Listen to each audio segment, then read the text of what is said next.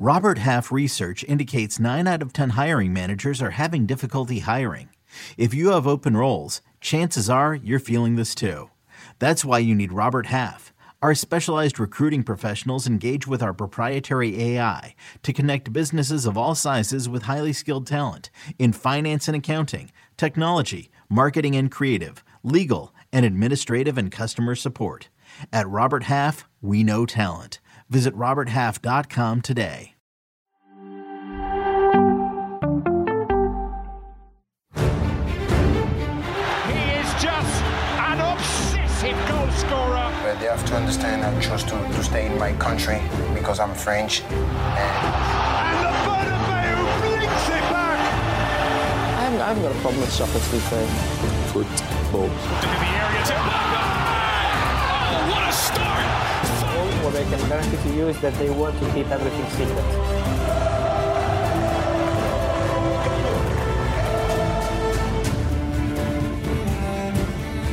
We're live, everybody. Welcome to House of Champions. Your friends, dropping your comments and questions in that chat, and make sure you hammer the like and subscribe buttons as we get stuck into the Champions League and also review today's quarterfinal second leg as the quarterfinals wrap up in the House of Champions. Today we got Michael Lahoud, Nigel Reo-Coker, Jonathan Johnson is somewhere. He'll be joining us in just a minute. Boys, how you doing, Mike? I'm doing good. Exciting matches, especially the match at the San Siro and uh, Bayern Munich are out. So today's a good day. It is a good day. Nigel, what do you think of the games overall today? It's good. It wasn't too bad, and if I'm honest, I think I'm a bit disappointed, really and truly. I think when, when I watch the Champions League, there's only one team that really stands out for me, and that's Real Madrid, just because of their approach to the game. You know, I think for us as fans, you want to see both teams really going for it. I think it's become a bit too tactical and a bit too scared to lose games. Do you think we lost a little bit of that oomph from the fact that there's no away goals last year? We all got carried away with that fact, and now all of a sudden, tactically, people are trying to play it correctly, right? Yeah, people. I think people are just a bit too scared. They're too scared to to lose by a significant number, and it just seems so super tactical now. You look at Man City last week at home, sensational. I understand they got the three 0 lead. It's a bit of a different approach, but still, it was just it wasn't great entertaining football, in my opinion. Hmm. Yeah, I I agree don't know with you. about that. Hmm. Yeah. uh, Well, Go ahead. all I heard was uh, it entertaining. It was an entertaining match. It wasn't quality football. Wait, what I match? say. The Bayern match. That was not entertaining football, Michael. I don't know what Mate, you were watching. What do you mean I don't it's know not how many entertaining? IPA Nigel, beers let me you go. had Let me, with let me, glasses on. Let That me was go back. entertaining. let me go back and point out the things that happened. Tell Upa me. Meccano made it entertaining. You start off with a, a potential red card, and then it's rescinded to an offside. Erling Haaland. Remember, we're getting into this game later kick. on. Yeah, uh, Mhm, there, there mhm, are so mhm. many facets to this. I was entertained. Hopefully, by that time, Ian, he'll sober up. I thought he was talking about. I thought he was talking about the championship games that were taking place in England today, let alone the Champions League. Yeah. All right, let's get into it. Welcome along to everybody at the House of Champions. Uh, the boys are obviously excited to get stuck into it. Clearly disagreeing in many ways. It's not the first time on our show. We will discuss what happened in Munich between Bayern Munich and, of course, Manchester City a little bit later on. But let's discuss what happened in Milan today. Inter having an opportunity to face Milan in the semi-final. They were 2 0 up going into this game. The game finished 3 3 today. Uh, started off, Mike, with a wonder goal from Barella once again. Mm. His ninth goal of the season, if I'm not mistaken. Not bad as well. Yep. Yeah, and his third goal in the UEFA Champions League now tied for team high. Inter isn't a team that scores often or that much as of late, but when they do, they make it count. This is a guy that lives for the big moment this season. He's taken his game to another level, picking and choosing when to arrive in the box. And when he does, he's got that finishing touch that you like to see from midfielders in advance role. Lautaro Martinez is another guy on the score sheet. His first goal in I think 10 matches. That is big for Inter Milan as they progress to the semifinals.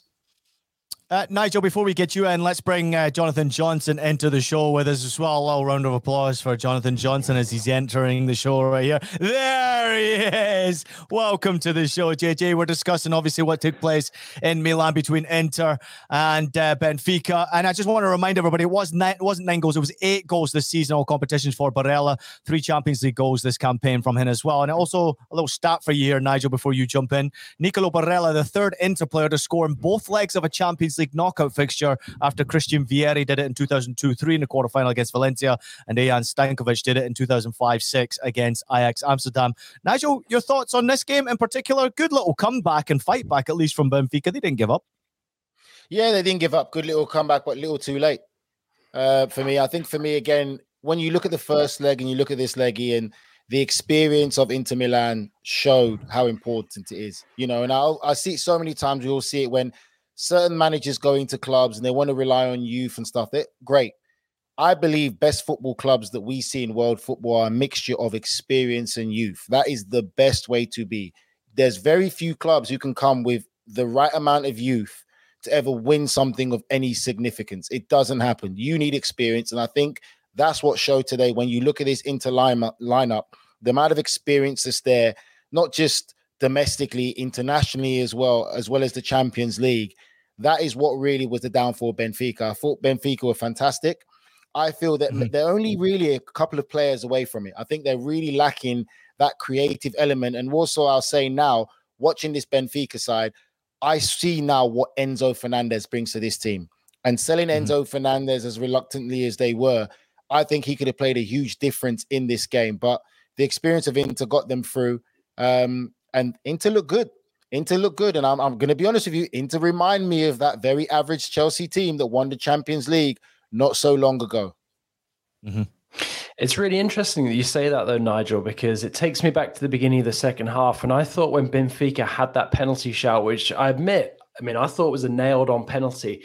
I thought it's not really going to matter that much in the grand scheme of things. But when you look at how Benfica got back into it in the last 10 minutes, suddenly mm. that penalty decision takes on a lot more importance. You know, you potentially add that on. There's only one goal in it. And who knows how Benfica would have played had they been uh, sort of back in it as they were at that stage because they would have actually been leading on the night had that penalty been awarded and had they scored it. So for me, I think Benfica can feel hard done by there did leave it a little too late, uh, unfortunately. I uh, do think that over the two legs, they probably could have raised their game a little bit earlier than they did. But, you know, still something to potentially work towards for the future. Like you said, uh, you know, totally right. You know, having Enzo ripped out of the, the midfield, unfortunately, midway through the season doesn't help. But, you know, if Benfica have showed us anything over the last couple of years, they don't miss the key players that they cash in on. So I'm sure that they will be back uh, with a well retooled squad for, for next season. And I think uh, Roger Schmidt can, you know, probably feel a little frustrated that his team have kind of crapped out a little bit in the last couple of weeks because they were in fantastic yeah. form in the first half of the season. But overall, I think the better team advanced. Yeah, I'm with you there, JJ. I think obviously they can feel hard done by. They just haven't performed when it mattered most, right? It's been a fairy tale journey to get to this stage. And then all of a sudden, once you get to the big dance, right? We're talking the latter stages of a Champions League. Getting to a semi final would have been a tremendous achievement. It already was a tremendous achievement getting to the quarterfinal, considering they've sold over a billion euros worth of players over the last five years. It's very difficult to do that, to be competitive when you continuously sell your best players. And to Nigel's point, what would this team be like? Had they kept a hold of maybe two or three of those mm-hmm. players. Just impossible for them to do so with the, the offers that come in. Let's turn our attention to Inter, who now face Milan in the semi final. It is a bit of a mouth-watering tie, but Inter domestically, Mike, not doing great. But in the Champions League, especially the way they started, they knew if they got a draw, they were through. It's easy to kind of, you know, take your mind away from the fact that a draw does enough for Inter to go through. They started off very well again with Barella and then obviously continuing the goal scoring going through this game. I thought they played well overall, Inter, in this game. And over the two ties, definitely deserve to be in that semi final. Yeah, they were more measured in how they played. Watching them as of late in Serie A, it was end to end stuff. It, you're getting goals, but then the goals start drying up, and the back line that was a big question mark in league play. The back line looked a bit more assured. Late on, eh, not so much, but the, the tie was done and dusted. You take off some of your danger players in attack, you're going to absorb a lot of pressure in this matchup in the semifinals, who would have thunk that we'd have a Milan derby when it was teed up when the knockout stages were rolled out? We were talking about Napoli yeah. being the team. It was Napoli versus Napoli direct path to the final. Now it's going to be a Milan team, and I think rightfully so. These are two teams that are getting hot at the right moment in the UEFA Champions League knockout stages. And mind you, this isn't the sort of gimme game that some teams or some people might be thinking that it's going to be a one way traffic for AC Milan. Inter Milan have beaten AC Milan twice since the turn of the year. A player who loves to play against AC Milan, Lautaro Martinez. This guy shows up. It's we all have those games as players. You remember it, I remember it, Nigel, you remember it. When you see a team on the team sheet, you know I'm going to have a good game.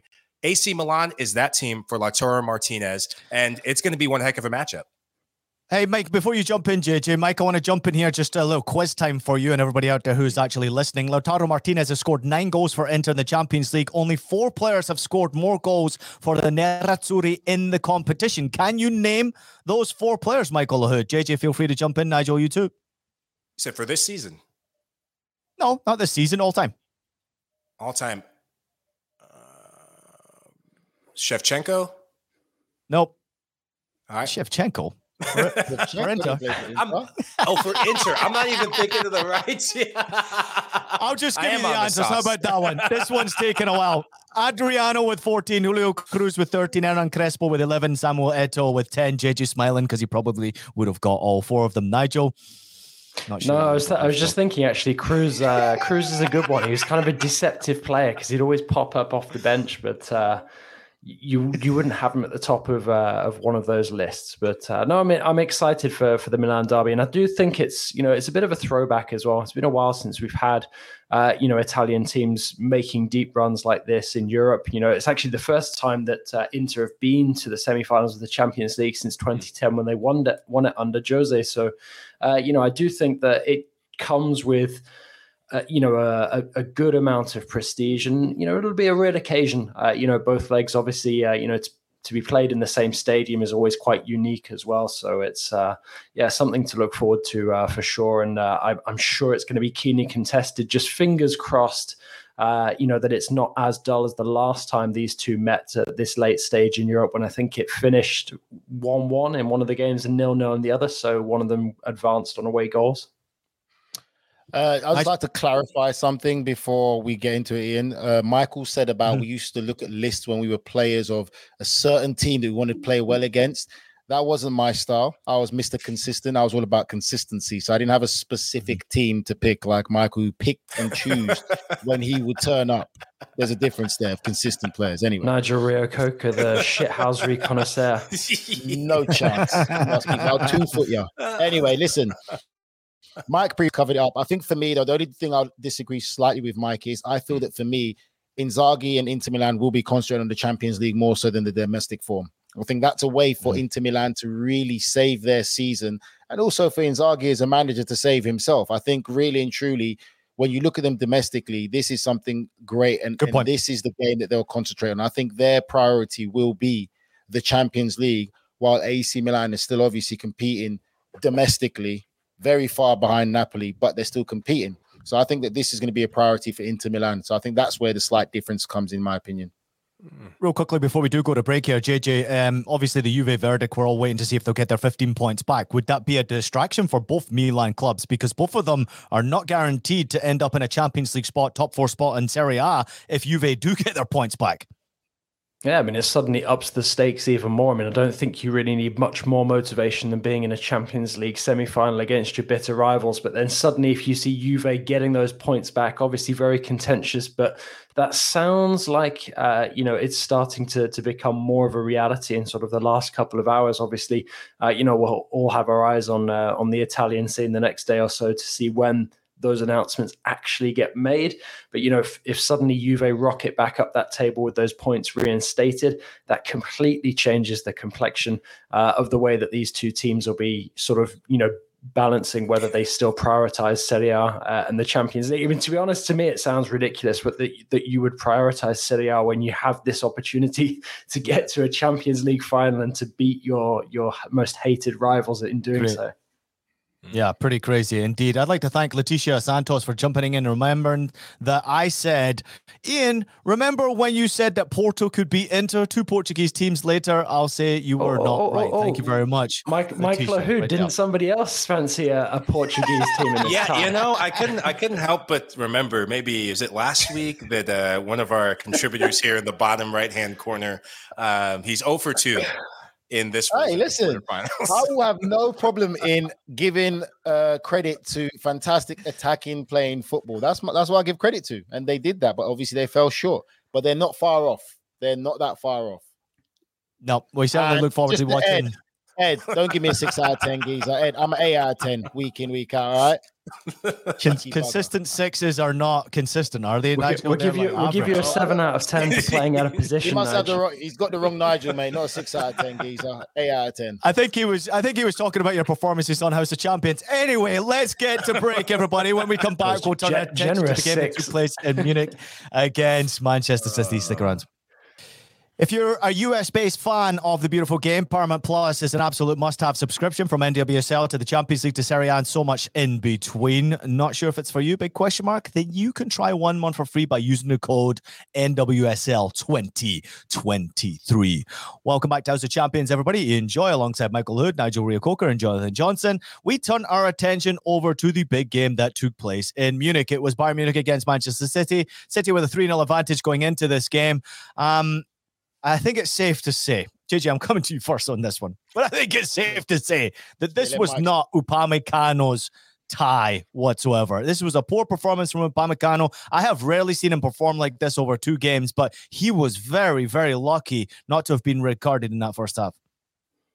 You see, that's funny for me because I'd kind of bought into the Upamecano hype this season, especially after the World Cup when he'd been very convincing, more so than usual. I wasn't entirely sold on Upamecano in his sort of early days with Bayern. Uh, like I said, I kind of came around to him midway through this season. And then these two legs against Manchester City have reminded me exactly why I was so skeptical uh, about Upamecano. Uh, I don't think that he's become a poor defender overnight, but I do think that there are certain roles in the defense that he plays better than others. And I think perhaps Thomas Tuchel has misjudged it and maybe given him a little bit too much responsibility in terms of trying to structure the defense. Uh, you know, I don't think he's that kind of player who deals well with with those kind of expectations. I think you're probably better off going with somebody like Matthias de Ligt, who's had, uh, you know, probably the most elite tactical uh, education you can get at, at Ajax and then going to to Juventus. I think that's probably a better way forward. I mean, some of this is down to just bad luck, uh, but also some of it is down to decision making, and that's something that Thomas Tuchel is either going to have to coach out of Upamecano, or he's going to have to consider sort of what he wants to do long term with, you know, this Bayern Munich defense. And you know, it's not just something that extends to Upamecano. We already know that Bayern are going to have to do something in attack because they can't keep relying on Choupo-Moting performing these miracles and scoring goals that we never expected him to score. Uh, you know, and I yep. think there's other aspects, other areas of the team as well where big decisions are going to have to be made. You know, Yann Sommer, as much as he was a good stopgap solution for for Neuer when Neuer was injured, does Neuer walk straight back into that team and sort of give that defense the the reassuring presence behind them that they need? Very possibly because they don't look half as well organized when he's not there.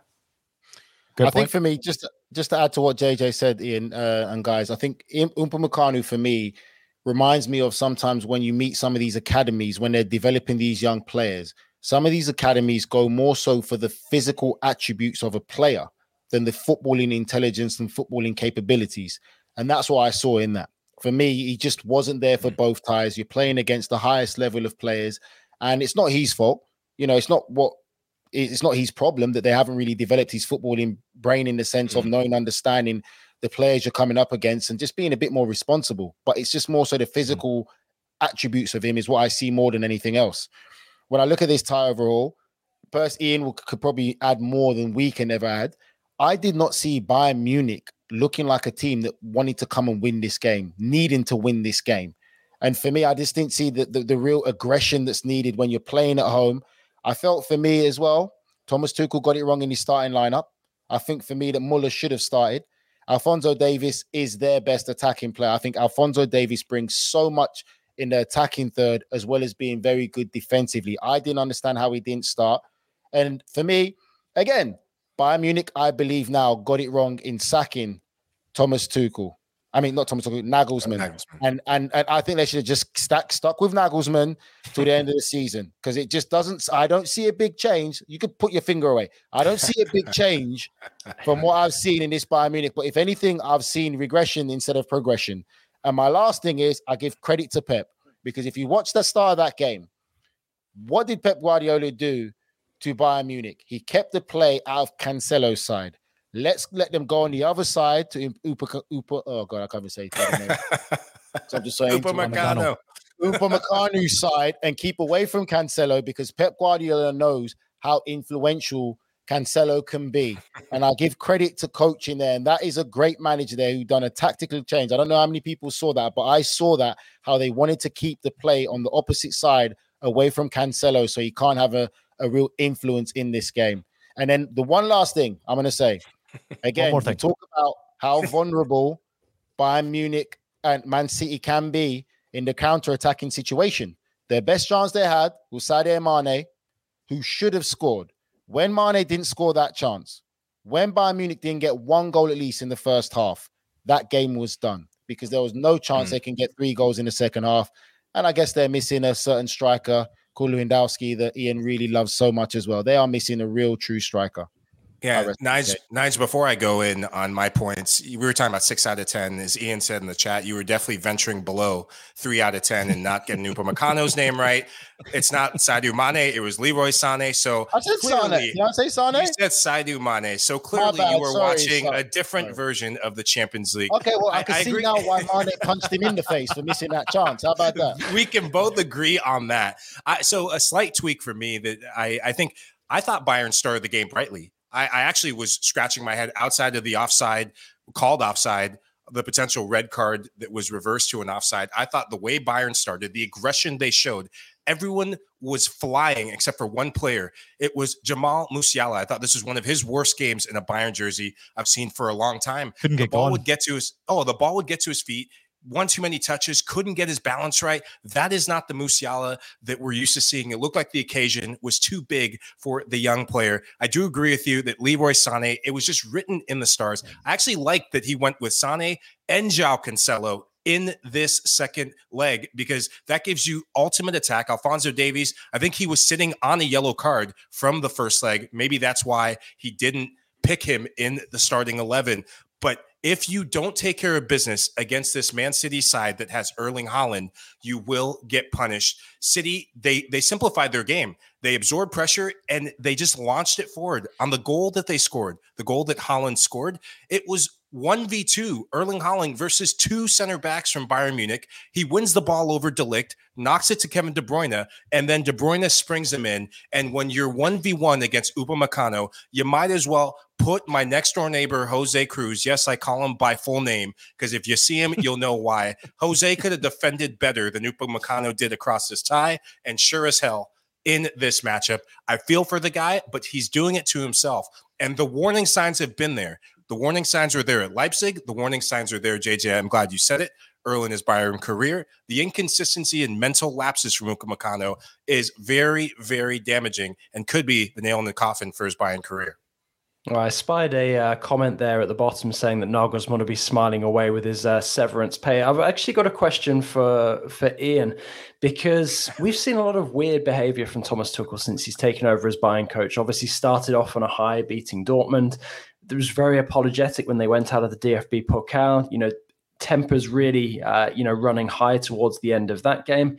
Do you think there's visibly uh, sort of a, a, recognition on on Tuchel's part that he has taken on a, a bigger task than he thought? Because it certainly seems in in recent weeks with everything that's gone on that suddenly what seemed like it could be a walk in the park end to the season for for Tuchel, given how he walked into Chelsea and won the Champions League with them. It's, fast turning into a bit of a nightmare with uh, with Bayern. I mean, I'm not saying it's it's crisis period just yet, but there's definitely more work there to be done than I think he first thought.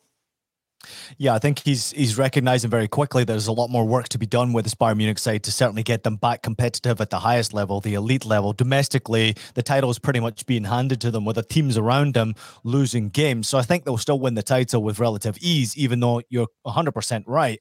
Um, it's not been as easy domestically as he would have imagined. I think he recognizes JJ that the challenge that has faced him, and one of the reasons why they maybe made this change with Nagelsmann, and maybe they would have liked to have made it earlier, is that Tuchel Tuchel was available, and and Tuchel basically was saying, "You've got to take me now, otherwise." There may be an opportunity for me elsewhere. And that's maybe why Bayern moved very quickly to get him in the hot seat the, the project now has to be a long term project for Bayern Munich. When you lose Lewandowski, I think we can all recognize you lose those goals in the Champions League, double figures every year. You lose them domestically, you're losing a 20, 30, 40 goal a season player. You can't just replace that easily. That takes planning, that takes scouting, that takes also the investment from the football club to replace a goal scorer like that.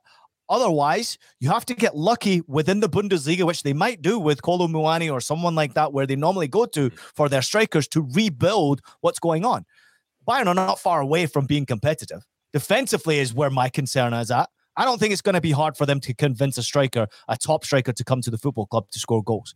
Defensively, seeing that type of performance from quality players is really concerning to me. Then you've got the discipline of Neuer. Then you've got the discipline of uh, obviously Sané Mane. Like you've got discipline in that locker room. Things are going wrong at Bayern Munich right now, and they have been going wrong for a while. And it's almost as if Thomas Tuchel's got in there and he's wondering now, oh my god like what, what have i just inherited this is a mess these players have got to get back to what they do best they've got to get confident once again they've got to get competitive once again and bayern munich will never spend over 100 million on a player as far as i'm concerned so it's going to be a long way for them to compete at this level again nigel what do you think no, I agree with you. I think Tuchel's just got into a mess, but the reality of it is he's probably looking at Chelsea now thinking he's left probably a bigger mess behind. So he's in a lose-lose situation anyway. Um, yeah. I don't think Bayern Munich are that far off it. I think yes, you're right. Defensively, yes, and then obviously they need that goal scorer. That goal scorer is what's missing. We all know here one mm-hmm. thing we can definitely agree on is goals change games. If Bayern Munich yep. had gone in one nil up at half time, mm-hmm. the atmosphere in the stadium would have changed, the belief would have changed, and they probably could have come back to really level up that game. But if you don't take your chances and opportunities, and they had tremendous amount of opportunities you're not going to win games, especially at that highest level, and you will be punished. And that's what Manchester City did. Well, you could also say the same about Manchester City with Erling Haaland missing his penalty kick. That's the, the penalty kick yeah. he has missed for the first Ooh. time in the last 16 attempts in all club competitions. The last one he missed was for Dortmund against Union Berlin 2021, I believe. That's the first penalty kick that he's missed um, for Manchester City as well, which was uh, obviously disappointing. Um, but he did get on the score sheet in the second half. Let's real quickly turn our attention to Manchester City now. They they do obviously have a delightful tie to look forward to, Mike, against Real Madrid. Very difficult one to predict here because you've got Pep going up against Ancelotti, and Ancelotti, I can see in our comments, many people thinking that maybe there's a game plan here against Pep to get the job done. Yeah, I, think on the counter, Bayern showed a side of Manchester City and showed a weakness that City can be got at. If City play with this back three, Ancelotti is not afraid to leave the likes of Vinicius Jr. and Karim Benzema up top. If you put Vinicius Jr. on the end of that Leroy Sané attempt, not Sadio Mane, Leroy Sané, on that attempt, if Vinny Jr. is on there, that is 1 0 Real Madrid, and you have a complete different storyline. I think this is a trap game for Manchester City. I'm actually favoring Real Madrid a bit in this tie. Mm. Nigel? I agree with Mike. I, am completely favoring Real Madrid, in my opinion. I think that what you just have to say, you got to look at it. Vinicius Jr., Rodrygo, you got Valverde. There's so much pace and quality attack. You got the mm. experience of Modric and Kroos. We say this, these players again and again, but the football and the football intelligence and quality that they have, and we've seen it. Man City are very vulnerable when they give the ball away on a counter attack. Vinicius Jr. is going to want to embarrass Manchester City players. He's going to play with an aggression. Every game he plays, he wants to embarrass people and let people know his name. I think Val, we saw Rodrygo how great he was the other day. Benzema's going to want to score against these guys, so I think it's going to be a different appetite. And then don't forget we've got Camavinga, Michael's favorite player now. And then uh, I just think that it's it's going to be a great cracking game. But I just feel that Real Madrid will be the favorite to go through again. JJ, I don't know. I can I can feel it being a bit of a crazy one again. Uh, you know, like last time. I think this one's going to have something special in store for us. It wouldn't surprise me if we think that Manchester City are going to get it done and then Real Madrid somehow come back from the dead, seeing as we've written them off so many times in the last couple of years and they come back to to thwart our uh, predictions. But uh, no, this this one is really intriguing because Real Madrid can put everything into these two legs uh, against City. You know, they don't they ha- they don't have a chance of reeling. Uh, you know, Barcelona at the top of La Liga now, and to be honest, they don't seem like they're that interested in doing so. So I think that they can put everything into a perfect two-legged performance and. Uh, you know, I it's it's difficult to to call. I don't think it's going to be a, a blowout on uh, on either side really wouldn't surprise me if it went beyond 180. I just want to add something in quickly, right? So you know how people are yep. thinking, oh, Haaland's going to be the difference. This is a difference when you come to like Real Madrid. Real Madrid are the establishment. Man City, the new kids on the block. Haaland is a top class player. Don't get me, don't get me wrong. But when you got Rudiger in Real Madrid as well, and how impactful he can be in that defense, you know Rudiger's job is it's not going to be about playing football. His pride is going to come about not letting Haaland score. So he's going to have that competitive nature not to let Erling Haaland score. And that's the difference where it beyond it becomes more than football and it's about the individual personnel players that you have in your team. Just like how we saw today with Bernardo Silva being the one responsible to stop Cancelo coming forward and making it difficult for Bayern Munich. It becomes about the individual players that you pick because of the opponents they're going against. But when you're talking yeah, about that kind of mentality, when when you're talking about that kind of mentality as well, I mean, look at the situation Tony Kroos is in right now, where he's debating retirement or another season at the very highest level with Real Madrid, where he doesn't look out of place yeah. at all. It's it's absolute madness. But you know that that is the the level of absolute you know brilliance that you have to have and have to demand from yourself when you're playing yeah. for a club like Real Madrid. Hundred percent. So, so nobody, nobody here is thinking that Manchester City could wipe the floor against Real Madrid. Oh, Mike? I say no. wipe the floor. No chance. No, no, I'm not saying priority. Inter Milan, you don't think priority. nobody here is thinking that the Man City, this Man City team could score three or four against this Real Madrid team. No one said oh, they might score three or four, but then Real will score three or four as well. Yeah. this is going to be all about who can score the most goals across two legs.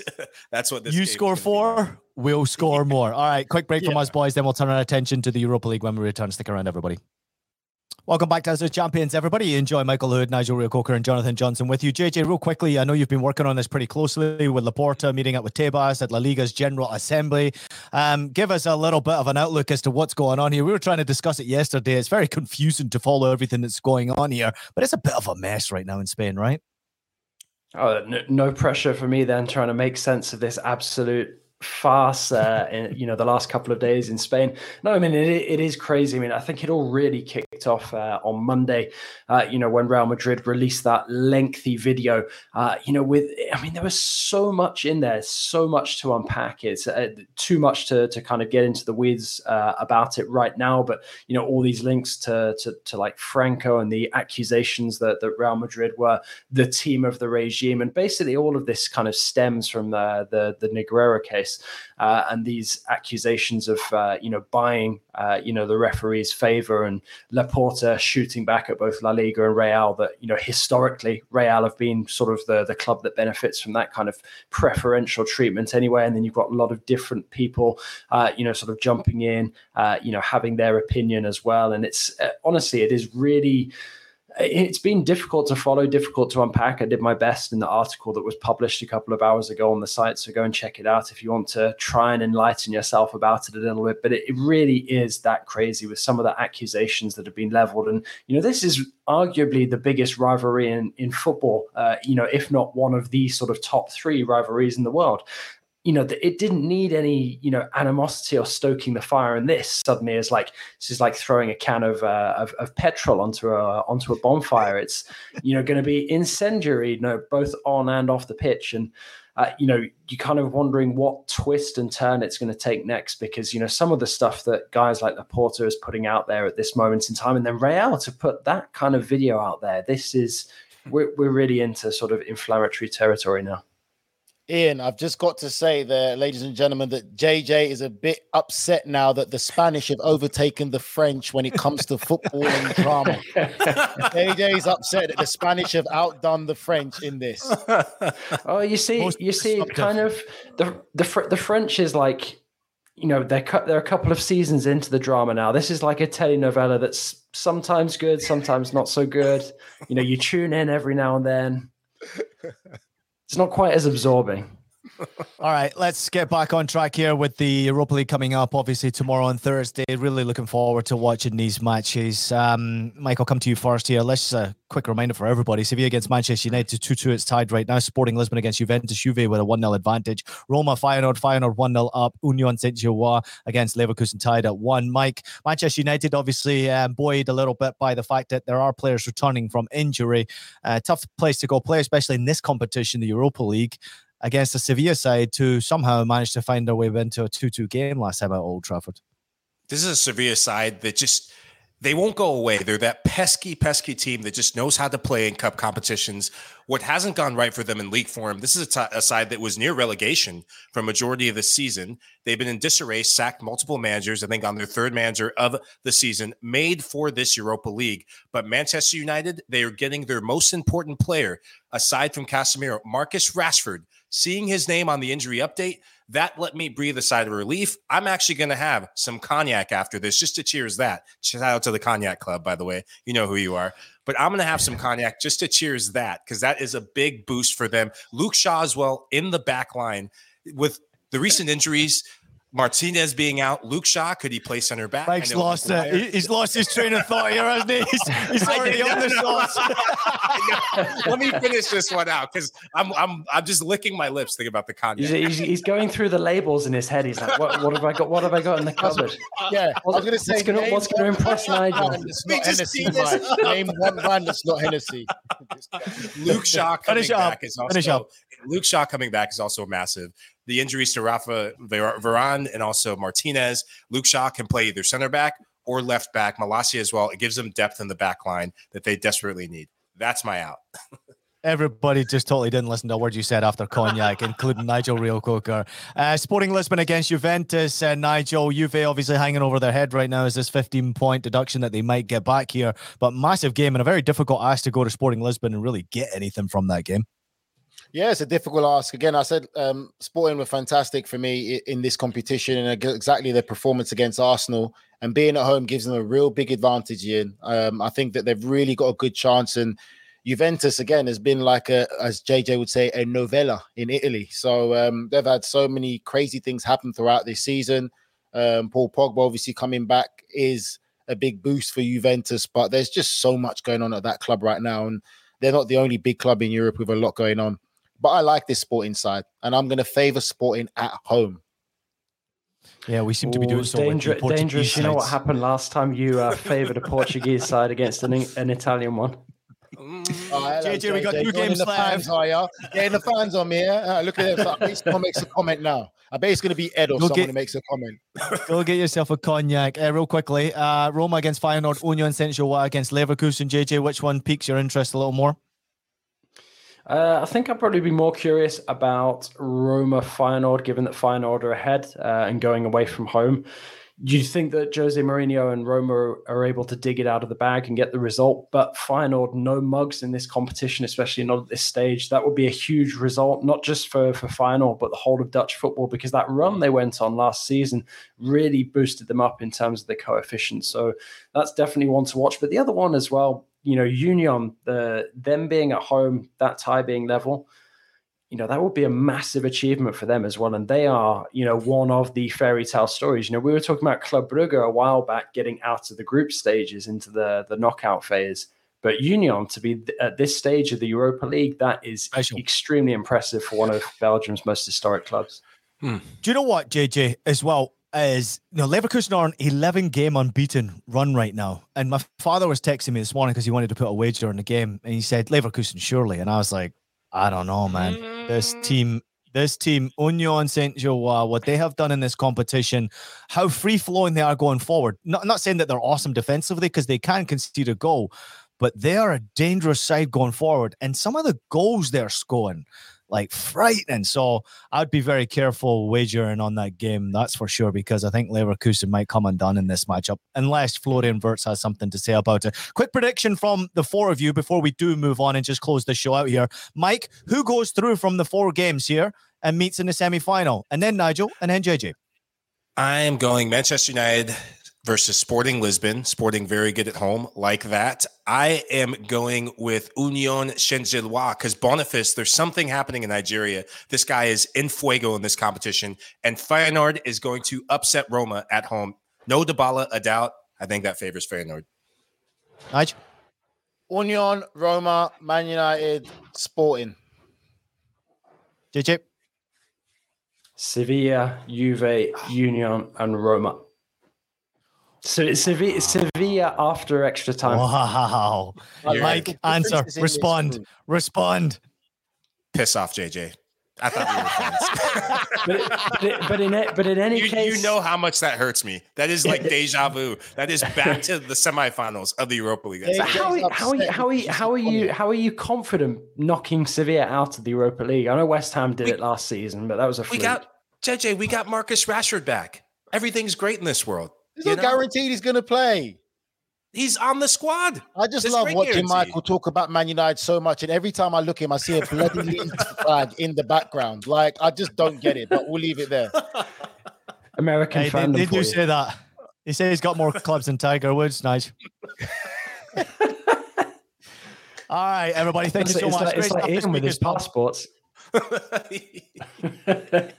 I'm like Mr. Bond, just letting you know Yep. that. Right, I gotta go, guys. Listen, great job as always. Great week as well. And obviously, everybody out there who has been watching, listening, and following along the show, make sure you join us tomorrow on Thursday for more good stuff. Obviously, we have the YouTube exclusive transfer update with Fabrizio Romano at 10 a.m. Eastern, followed by the Europa League recap at 5 p.m. Eastern as well. Um, but everybody enjoy the Europa League action, Europa Conference as well. And the guys will get stuck into it after they meet with Fabrizio early in the morning. Uh, so join us 10 a.m. Eastern back here on House of Champions. Want to thank everybody out there for listening to the show. Uh, please make sure you take a minute to leave us a rating and review on your favorite podcast platform. We're available on Apple Podcast, Spotify, Stitcher, and anywhere else you listen to podcasts. Also available as video. So subscribe to us on YouTube as well. Nigel Reo-Coker, I'm going to give you the honors to close out the show here. Go ahead. Thank you, fans. Spread the word. If you want real football conversation with great people with real, authentic personalities, this is the best podcast. And as for you, Ed, Michael is the curse. So don't start trying to put that curse on me. I see your comments, Ed. Michael is the curse. All right. Whoever Michael backs never wins. And I can name more than Hennessy as a cognac brand too. Good night. See you tomorrow, everybody. Good job, Nigel. See you later, boys. Great stuff.